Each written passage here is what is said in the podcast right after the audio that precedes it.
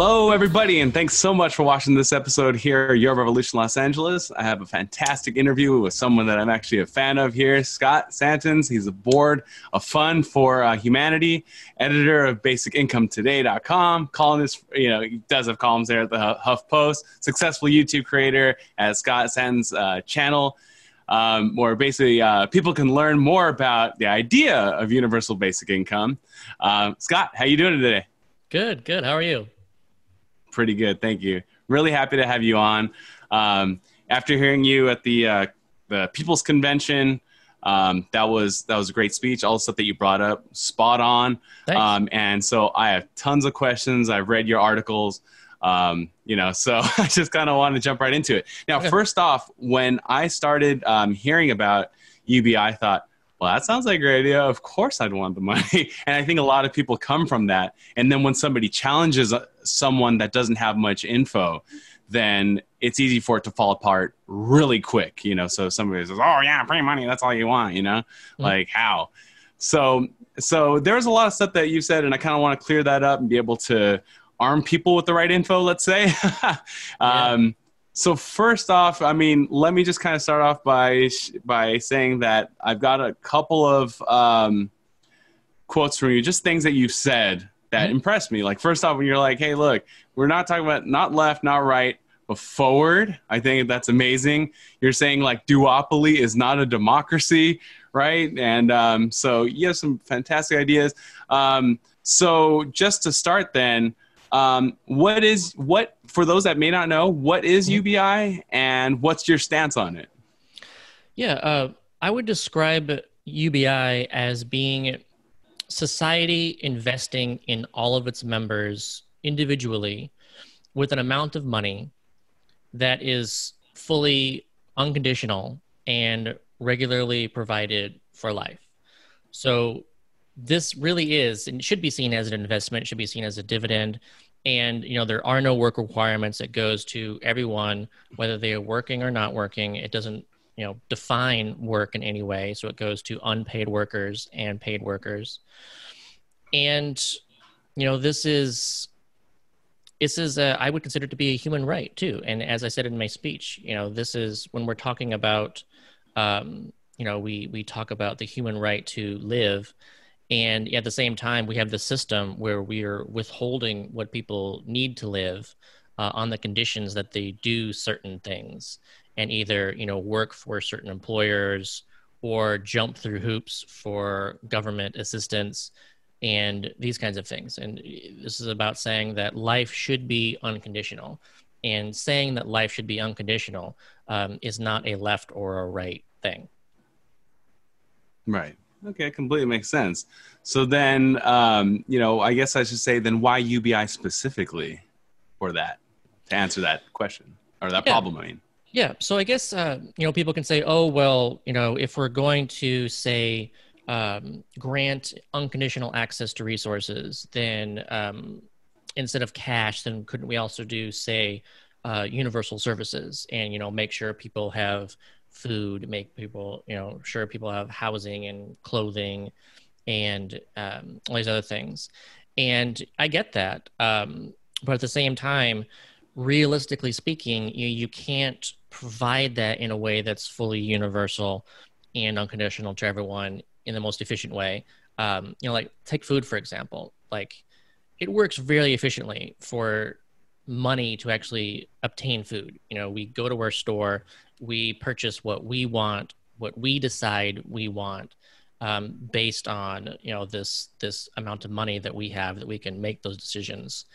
And if you try to like say you know meet that some other way, we'd have to like build up some other network of like you know government food centers or something, and then that would be limited to whatever the food options are there and you know you can imagine people deciding oh well that food is unhealthy so let's not put that in there this food is healthy mm-hmm. so let's put that in there and you can sure mm-hmm. you know that you'd have corporations going you know paying lobbyists and saying like well this food is actually should be considered good food and this should shouldn't be considered you know good food so you get right. into all that and it's just like a mess and the thing about money is that it is choice to decide for ourselves what it is that that we figure is most important for us.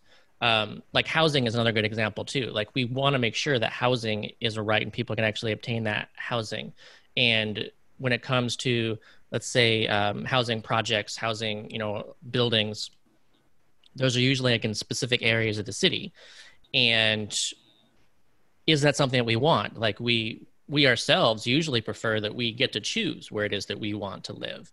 And you know, mm-hmm. even when it comes to housing vouchers, um, we don't get to use those anywhere. It's up to the landlords to determine if they're going to accept those or not. So the only right. thing that really works well to make sure anyone can live anywhere is cash. And also, of course, there's people who, let's say, would prefer to not live like in a in a house. Maybe they would prefer to actually travel all around everywhere all the time you know that's okay right. to actually enable that choice too. So that's what it's really about is enabling all the creativity and all the ways that people would want to live. Cash does that in a really effective efficient way.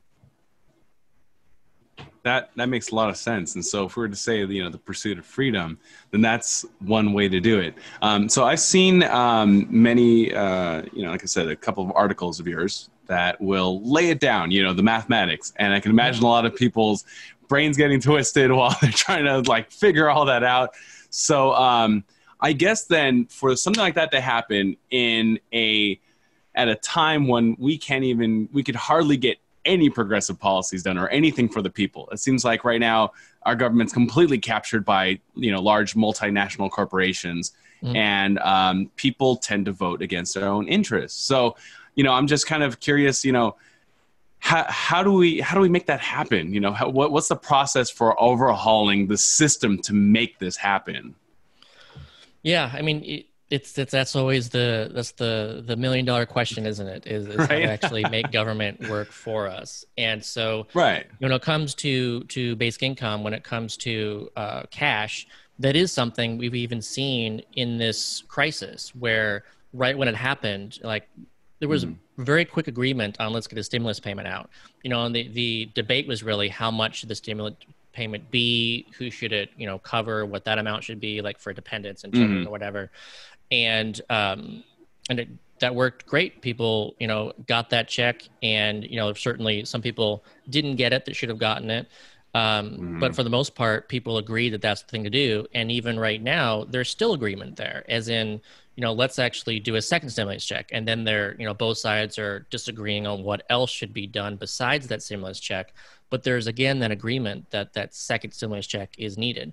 So it's interesting to see that that there, out of all the things that we disagree on on both sides, that there does seem to be that mutual agreement on let's just make sure people have money and so right. then I think that's a very positive um, outcome of this that we we do seem mm. to recognize that together. But yeah, the trick is is how to actually make that happen in like a recurring, permanent way. And I yeah. think uh, a lot of that depends on what happens, you know, during this crisis, what happens at the election, what happens after the election, what happens next year, and um, you know, potentially if we're looking at it a uh, at an economy that is in serious need of of you know demand with you know people being lots of people being unemployed you know after there's perhaps another round of of layoffs and mm-hmm. mass unemployment and also the eviction crisis that can happen once you know we end the ability for people to not evict people how many yeah. people right now are behind on their rents how many people are behind on their mortgages and everything it could be a real mess that we're looking at so i think that right. mess opens up the opportunity to actually do this in a way that both sides can agree on right so almost in a way, this now can be a blessing in disguise, although you know not at all intentional or whatever. Yeah, it should never have needed this. And uh, I also course, like to remind yeah. people too that if we imagine if we'd already had it, like if we already had right. that floor when this all happened, how different would things oh. be right now? It would just be incredibly no different. Yeah. Gosh, yeah, yeah, I I do wish that we had that. So then, then it sounds to me that. um the messaging needs to work properly, right? Um, and I'm I'm wondering then, you know, have you put any thought into that? Like, what? I mean, I know it's not like you're a political strategist, but I think that you know you have a lot, you know, you have a full idea, you know, of what this is and how it would work. So, what would probably be the right messaging for uh, politicians, uh, you know, that are looking to get elected? or just let's say like even in the media or whatever yeah so when it gets really interesting when it comes to strategy as to you know what would work best. And of course you know i'm thinking about that all the time what could work best. And and i don't know the hmm. answers to that but we can try to figure them out. Um, yeah. i think that it's important that say each representative is contacted especially by their constituents uh, but people with influence in their constituencies. And they're spoken to in ways that they can see the value in this idea um, from their particular perspectives and what's important to them. Uh, so let's mm-hmm. say you know representative is very influenced by you know unions and union leaders or something and in that case i think that representative should be uh, informed about basic income as bargaining power because i think that is one of the key ingredients of it is that you know people think that this is just money uh, but the most important element of basic income is the fact that it is unconditional. So if you do receive an amount of money that is unconditional, then you can actually say no to employers. And that really is what strike power is. You know, a strike is when you have the collective agreement that people are saying, all right, we're going to withhold our labor until our mm-hmm. demands mm-hmm. are met. And the trickiness of that situation too is you have to have a large enough strike fund that can enable you to strike long enough to actually get what the demands that you are demanding. Basic income says, okay, every person as an individual can withhold their labor until their individual demands are met. So let's say, you know, mm-hmm. I'm not going to work for an employer for $8 an hour, but I will work for $15 right. an hour. Um, mm-hmm. And aside from that, what happens is now you have that greater collective power as well. So now a union can actually strike for longer you know bef- whereas before maybe they needed to strike a deal within two months now there is no limit because everyone has a basic income so it could really be valuable to strengthening and regrowing unions in this time when unions are losing power um, so mm. if unions can come to see it that way and then communicate that to their representatives then those representatives yes. are going to be much more likely to say oh wow okay this is an important idea and I'm going to get behind it because, of course, you are behind it, and I mm. you know, value your support. So yeah, it's about politicians coming to understand that they will gain or lose their jobs based on this issue. Um, there are other issues that are big issues, and this is and will be one of those that are growing in importance. And when they realize that, that's when the stuff happens.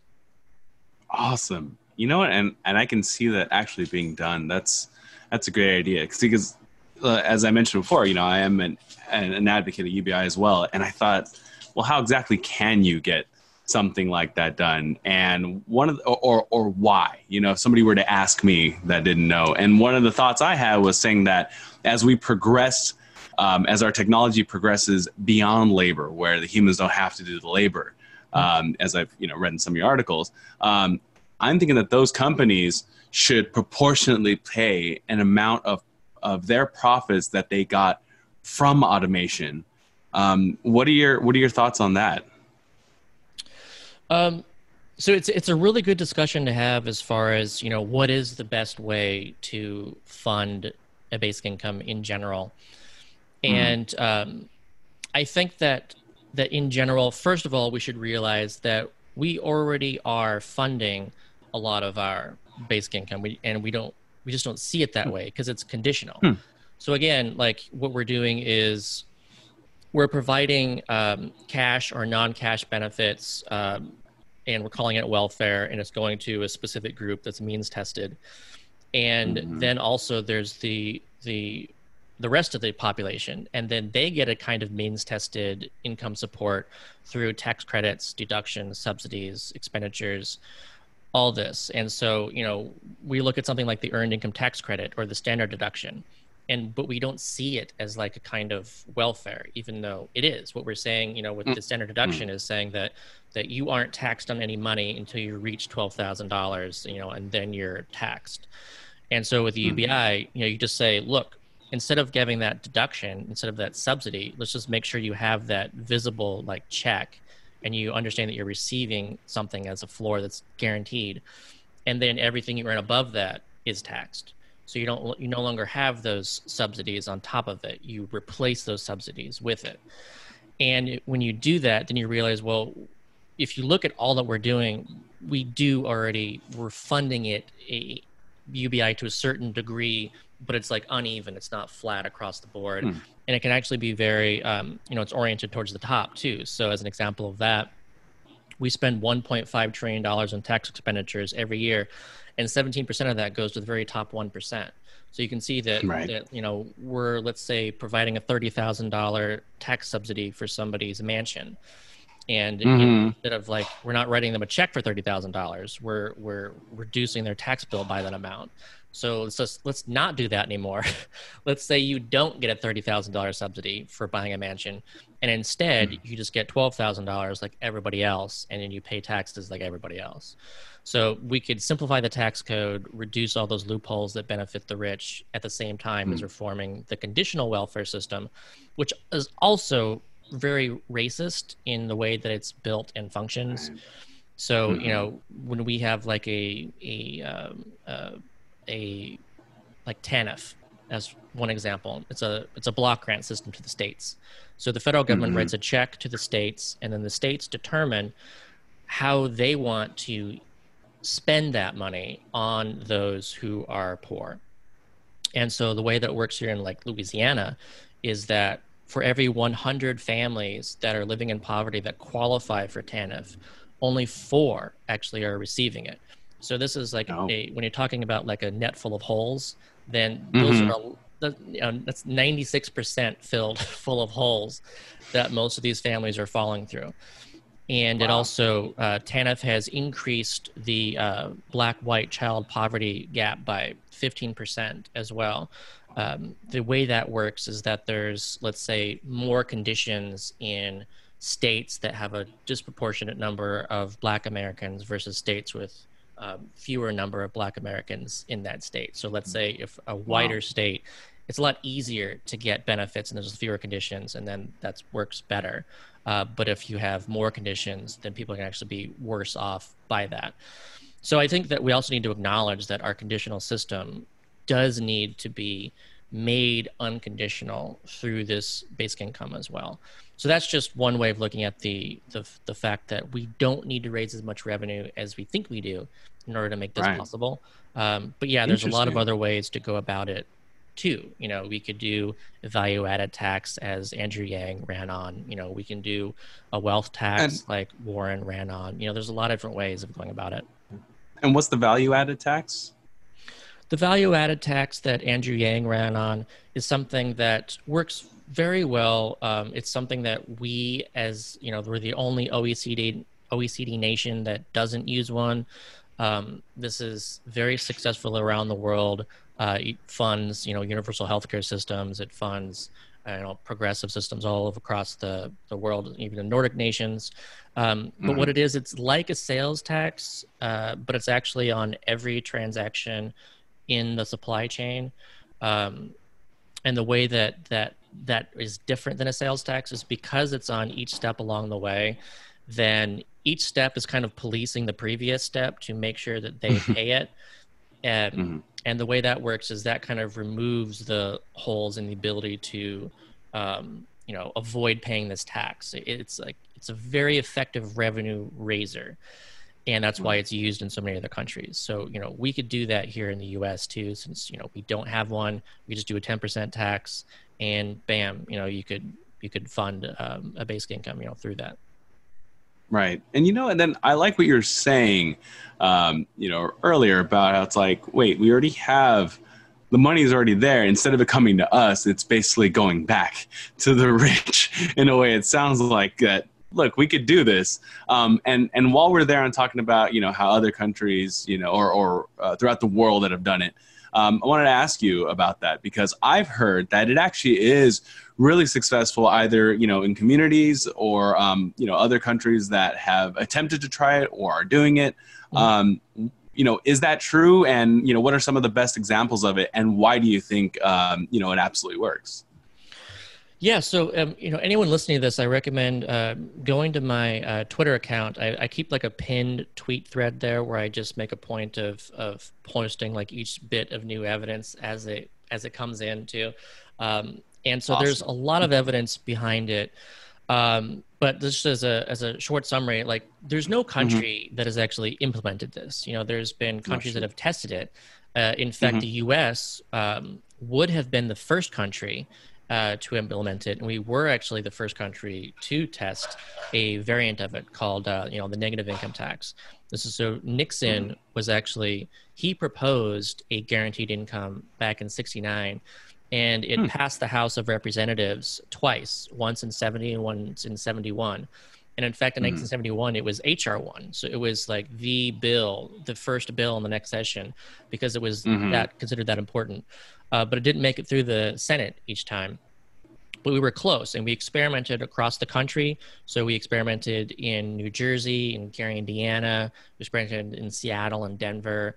We, um, you know, this was multi-year experiments looking at like different amounts of basic, uh, different amounts of the income and different amounts of clawback um, uh, for the negative income tax. And so we were we were close, and we did learn things, you know, from that. So um, in America, we were fixated most on the work impacts and we found that that there was a slight reduction uh, in primary earning households but it wasn't from people choosing to work less. What they did is actually you were looking at the full year and what they did is people between jobs spent more time looking for the next job. And it's easy to argue that that is actually a good thing. We want people to be able to do that. It even shows that they have bargaining power. They're out there looking for what's the job that will pay me what i want to earn based on the skills that i have and what's the job that actually utilizes my skills instead of just a job that i have to take because i have to because i have no other choice. And so that's Mhm. you know arguably a good thing. We also saw that there was um, uh, reductions in work for um, mothers of newborns. And so basically that was being utilized as paid um, maternity leave and so again that's arguably a good thing too. That's not them working Absolutely. less. It's them it's us valuing important unpaid work. And then also Yes. uh, kids in high school uh, what they did is they stopped working in the labor market and they went back to school. So they finished high school if they had dropped out you know they went to college. And whereas before let's say they had to help their families earn income so then they had to go and work instead of going to school. So again that shows Yeah. that even though they're working less it's an investment in ourselves and future earnings and like that. So those were just some initial things from that um, uh, initial trial phase in the 70s but we've learned a lot more since then.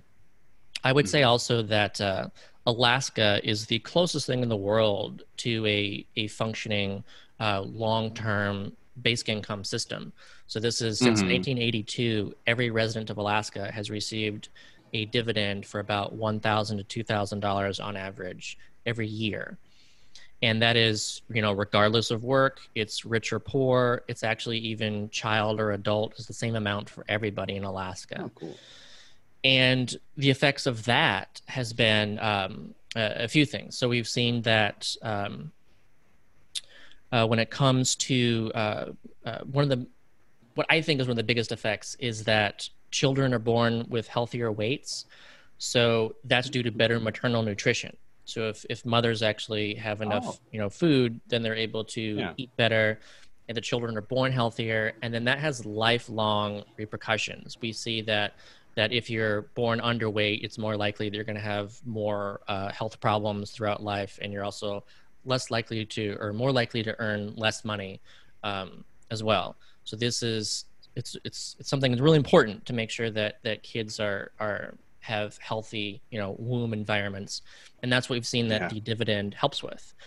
And also um, from alaska as well uh, part-time employment has increased 17% one study showed. And uh, uh, it looked at full-time employment too and there was no impact there. There was a neutral effect so there what i mean by neutral is that some people may have chosen to work a little bit less for whatever reasons but then at the same time people had more money to spend which they spent which created more demand and more jobs which enabled more people to get those jobs who wouldn't have either Yeah. didn't get otherwise. So that kind of evened out. So yeah there's there's a lot of interesting effects um, and i guess uh, among all the many i could list i would also list that you know we've seen decreases in crime um, That's been seen in Alaska. It actually, the crime rate for property drops for the next couple months after the dividend goes out in Alaska. And in the Namibia UBI pilot, crime actually dropped by 42%, which I think, you know, that's amazing. Uh, health outcomes have also been shown to improve. So the, um, the town of Dauphin in Manitoba in the 70s, uh, it was basically a citywide basic income guarantee and essentially limited poverty for five years. The result of that was that hospitalization rates decreased by 8.5%. So we can see that, you know, if we're looking at healthcare, um, a lot of healthcare, 80 to 90%, depends on what's called the social determinants of health. It's not actually medical care that determines, hmm. you know, people's health outcomes. It's really, you know, your environment, your, you know, your if you're getting food, uh, food security, uh, stress levels, um, that kind of thing. So if we make sure that people have economic security, and then they can actually mm-hmm. afford what they need, and they're living less stressed lives, and they're even you know spending more time with friends and family, they're enjoying life more. You know, they're going to need less medical assistance. In which case, you can look at vac- uh, you can look at UBI as a social vaccine. It's about you know actually avoiding uh, all these more expensive downstream effects by making sure that people actually uh, that we invest in people upstream so that we don't have those issues. And also another bigger um, another big effect that i see over and over again is entrepreneurship. And this is uh, in the Namibia experiment um, self-employment quadrupled. And in the india UBI experiment um, uh, entrepreneurship tripled. And so you see that you know a lot of people want to be their own boss they want to start their own business but maybe right. they lack the capital and maybe if they have a good idea and they start up a business there's going to be no customers because nobody has any money so ubi is mm-hmm. both capital and customers which really enables entrepreneurship in a way that you just don't see otherwise wow, so it really sounds like a no brainer, honestly. And a lot of stuff that I hear from people that um, disagree with UBI or I don't, you know, or at least just, um, just like dismiss it out of hand. Mm-hmm. They'll say stuff like, "Well, you know, our capitalist system is is the one that strikes into you know innovativeness, entrepreneurship, so on and so forth." Um, but what you're saying right here completely makes sense that it will actually and it has proven to do so to you know to have more innovation as a result yeah. um, also too um, i was just thinking about the other day when i was at um, you know drive through getting food and the lady that that helped me out she's pregnant with a mask i'm thinking right in the middle of a pandemic she has to work at you know a fast food restaurant making probably $10 or whatever it is right. that's like that's terrible there should be no reason for that so you know like you're saying you know hey if we had this um, if we had the ubi in place then you know because I mean, she'll be able to take care of the kid at home. There's no reason why she should be there, is what I'm saying. And there's millions of others like that. Yeah, and the fact too that that when people are actually coerced into the labor market when they mm-hmm. would prefer not to be, you know, we can yeah. at the one hand we blame them. Oh, they're like they're lazy if they're not choosing to work. But there's right. but the other hand too, it's like that affects wages. You know, so yeah. it, it, should be it's it's up to the it's the onus of the employer to actually make the work attractive. You know, yeah, you shouldn't be able to That's point. people to do your jobs because you're offering you know poverty wages. You know, people should actually be able to refuse that, and the more people who can refuse that, that mm-hmm. pushes up on wages, and that means that someone who you know is let's say you know i'm worried about someone not working because i am and it's like, well, if they choose not to work, then I'm doing work that's more valuable. And so I can actually see an increase in pay because of them not working. You know, so it's a lot of what we're seeing in the labor market is because yeah. people lack that bargaining power. Right and you're debunking right now just by saying what you're saying you're debunking a lot of myths out there that are used to as a scare tactic uh, you know against ubi and even other uh, you know other socialist programs so yeah. um, oh yeah. no it's just it, it really does come down to power and and yeah. I, I would argue that that's why we don't already have it in fact if you go back to the senate not passing the guaranteed income under nixon uh, russell mm. long was the chair of the senate finance committee and he was worried and this was a quote too that who will press my shirts and so he hmm. was concerned too that huh. if That's ridiculous. people had that guaranteed income, then he Yeah. would not be able to get people to do what he wanted to for cheap. And there's also an element of racism in there too. He was from, you know, he Yeah. was a Southern Louisiana, you know, Democrat actually, uh, but his concern was also eh, that that African Americans would be able to refuse to iron his shirts. You know, it wasn't only about anybody in general, but like he Mhm. was, you know, it's a very there's a lot of racism in this lack of power among people. Um, you know, we have to actually provide that power. We have to uh, guarantee that, and I think that Yeah. that the the fact that we have refused to do that is is a is a big part of all these problems that still exist today.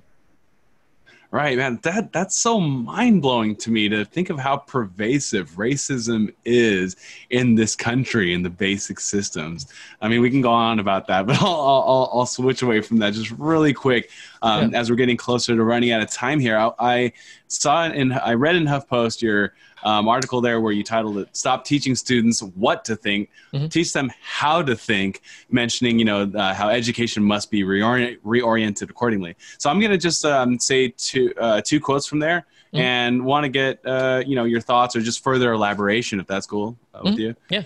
So one thing that that really stuck out, you mentioned there, um, memorization of facts is pointless in a world where everyone carries around the entire knowledge base of the human species on their person.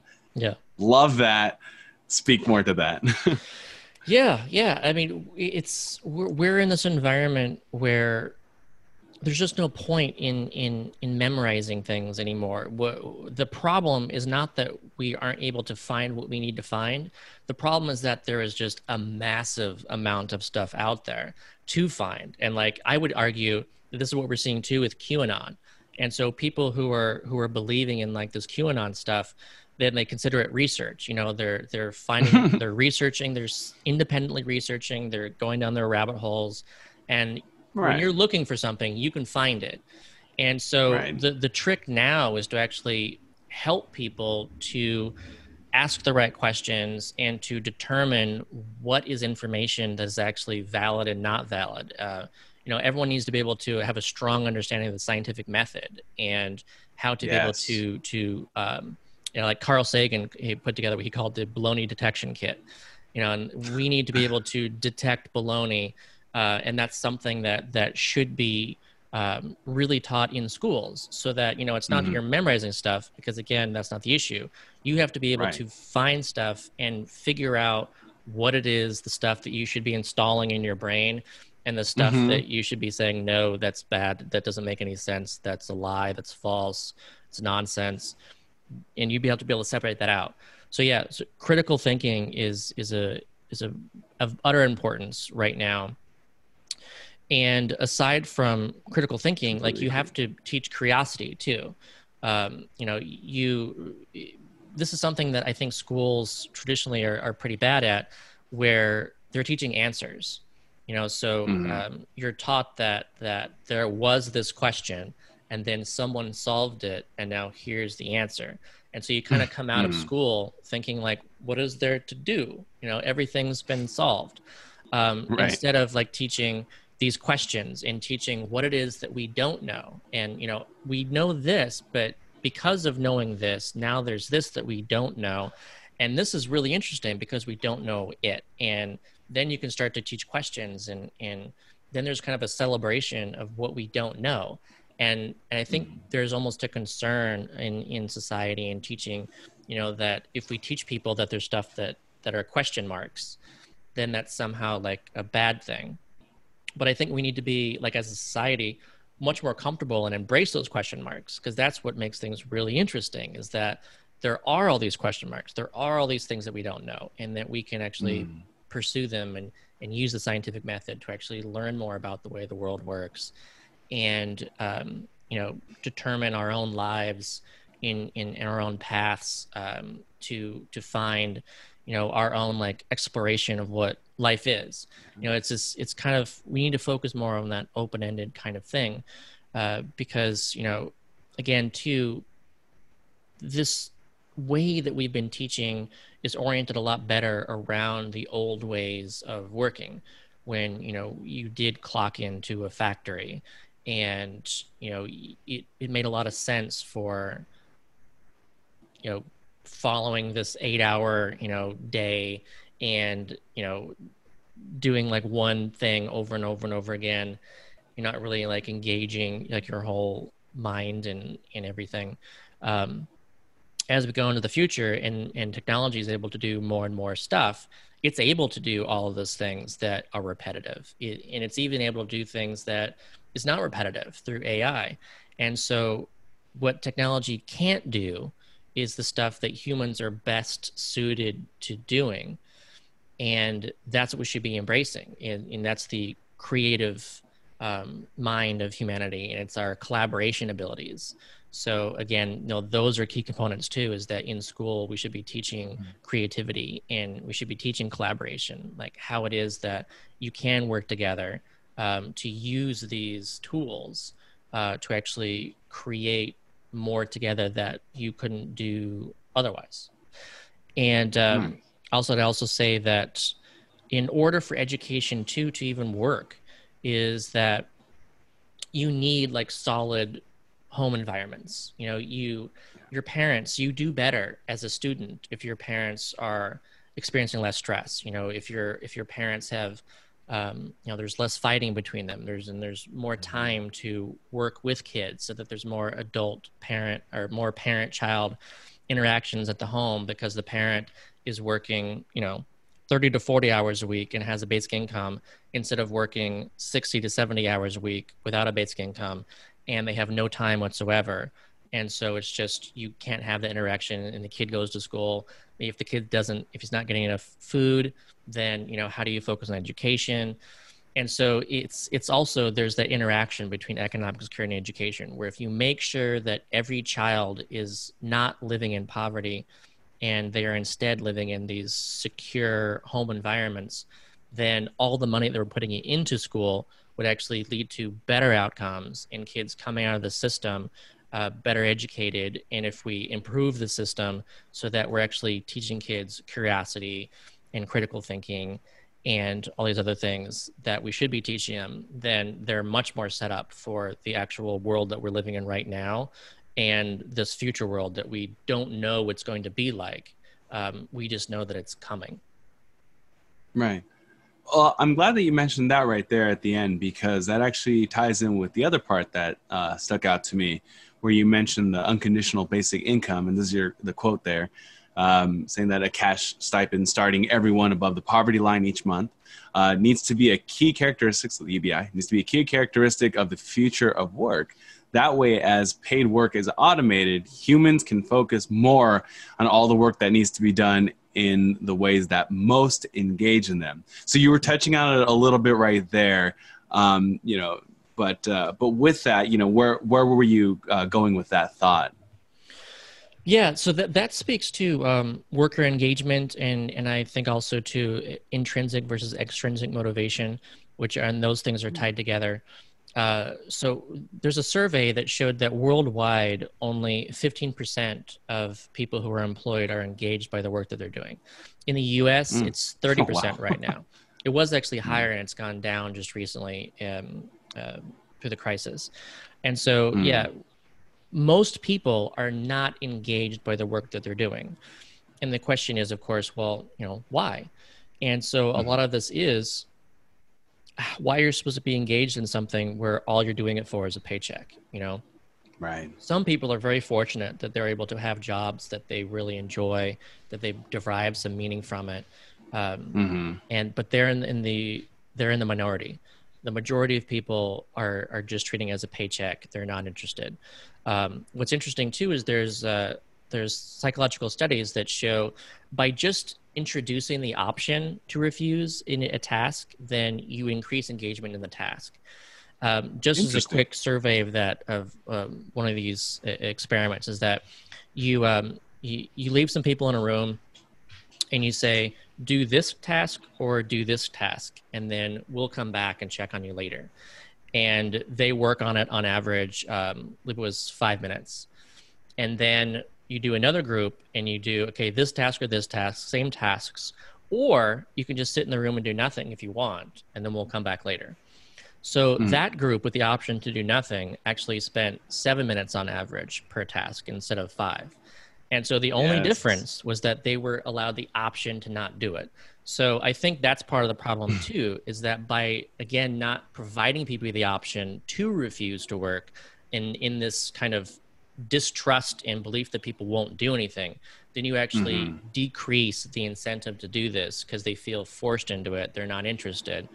And so if you enable people that and you actually enable people with this floor and this, you know, boots to pull yourself up by, by your bootstraps, but mm-hmm then you can right. choose the work that you want to do. You can start your own business. You can, you know, become an artist. You can pursue unpaid work. You know, you can actually do unpaid care work. You can do volunteering in your community. You know, these kinds of forms of work that are entirely unpaid, and the only way you're able to do them is if you can afford to do them through some other way. So if we actually enable all of that, then I think that we could create a culture where a lot more people are engaged by what they're doing and when people are a lot more engaged by what they're doing, I also argue the quality improves. You know, like imagine uh, what's who's going to make a better sandwich for you. You know, is the better sandwich going to be made by if you hold a gun to someone's head and say, "Make me a sandwich," or is it going to be the person who like believes that he is like the sandwich master and can yes. create the best sandwich in the world and wants to like wants to show off that he has the ability right. to like possibly you know bringing you to climax with his sandwich. So what's what's the better option you know? So like enable right, people no, to pursue yeah enable people to pursue what it is that their emotion are pursuing and you're going to see a lot uh, a lot more amazing stuff out there you once again you bring up some such great points on that. To go back now to when you were mentioning about the the thoughts and for us to think critically, mm-hmm. I do have I do have a question on this. I want to see what you think about it. Sure. Um, does does the blind faith teachings of religion also uh, add to that which what that which what you were saying of the fact that we don't we just you know, we kind of believe what we're told and we think the answers are out there and everything. Yeah. Do you have any thoughts on that? Or is that Wait. something that you'd rather not touch? Sorry, could you could you repeat that again? Yeah, no problem. I said um, I'm wondering if the kind of the blind faith teachings of religion that a lot of people get, you know, uh, indoctrinate or learn as hmm. they're younger. Do you think that that also adds to what you were saying about, um, you know, us not uh, you know, as we get older and we become independent, to not necessarily think critically? Or is that something that just is crazy that I just thought of while you were where you were well, talking? know, it's it's interesting to to think about kind of um, what religion does, and um, and I, I, I would say that there's some interesting things about it through uh, studies of like stress where you know stress environment chronic stress results in people trying to gain some kind of control over their lives. And there's a lot of ways of gaining control over your life or feeling that you're gaining control. So some of those ways are worse than others like they can be bullying behavior uh, xenophobia um, this kind of of you know hierarchical push someone down so that you feel lifted up that you have control. Um, when it comes to religion that like you feel that you have the answers. Um, that's kind of like with QAnon too. Is you you feel that you right. discovered something that makes sense and is true, and, and you're the one who gets it. Other people don't. Um, when it comes to religion, it's the same thing where you feel that God exists. God offers you some kind of control. If you pray to God, it'll help. And so it's there's that element. And um, I, I, think that when it comes to um, unconditional security, that that can actually um, aid in a way of of people not looking for various reasons of, of to claim control um, over their lives. But also it's that religion really helps with community. And you know a lot of it the value of is going to church and and having those social bonds and so again, um, a basic income also helps with making sure that people can engage in those. So they can engage in community via churches, but also they can engage more with their families and friends and um, you know communities in general. Um, so I guess that's what I would say about that. Okay, great. So yeah, so it all ties in with you know with the ability to uh, of community and togetherness yeah. and having more of a robust social and economic thing. So look, um, unfortunately, we we just ran out of time. I mean, I you know I would obviously have so much more to say. Yeah. You mentioned ending gerrymandering. Um, getting away from GDP. Um, if, if, if you had a second, you know, um, I would like to get the answer to that, getting away from GDP. Um, but maybe we'll have to fix that for next time. Yeah, Unless we'll there's something you know really quick that you'd like to say about that. Um, no, I would just say that uh, that we. Okay, yeah, and it's breaking up right now. Okay, I would just say that that you're back. We, you're back. that it is important to look at what is the purpose of all this. You know, is the purpose earning money and just more money and spending that money you know mm-hmm. is that what life is all about well no and you know whatever this economy that we've created the economy should work for us it should be about human well-being and human flourishing and so gdp is not about that gdp is just looking at you know the the value creation um, based on what we consider to be valuable based on what we're paying for it. You know like gdp doesn't include the unpaid care work going on. It doesn't include all kinds of things and it only looks at the economics aspect. But we should look beyond that and actually try to create a society that is about well-being instead of just these like stock market or gdp or anything excellent that's perfect and probably a great way to wrap that up so scott Santens, thank you so much for your time really appreciate it um, how can people get a hold of you or um, check out more of your work where can they go yeah, you can find my uh, UBI FAQ at scottsantens.com. Uh, and yeah, also head to my Twitter and uh, uh, check out my pinned tweet thread. Awesome. Been a, it's been a huge pleasure, Scott. Thank you so much. Then. Thank you. Take care. Have a good one. You as well. Bye bye. Thank you. Hey guys, thank you so much for watching this video. If you liked it, please tap the like, hit the bell, subscribe to us, and support us on Patreon if you want to join the cause to help us get corrupt bribes out of our nation's news media.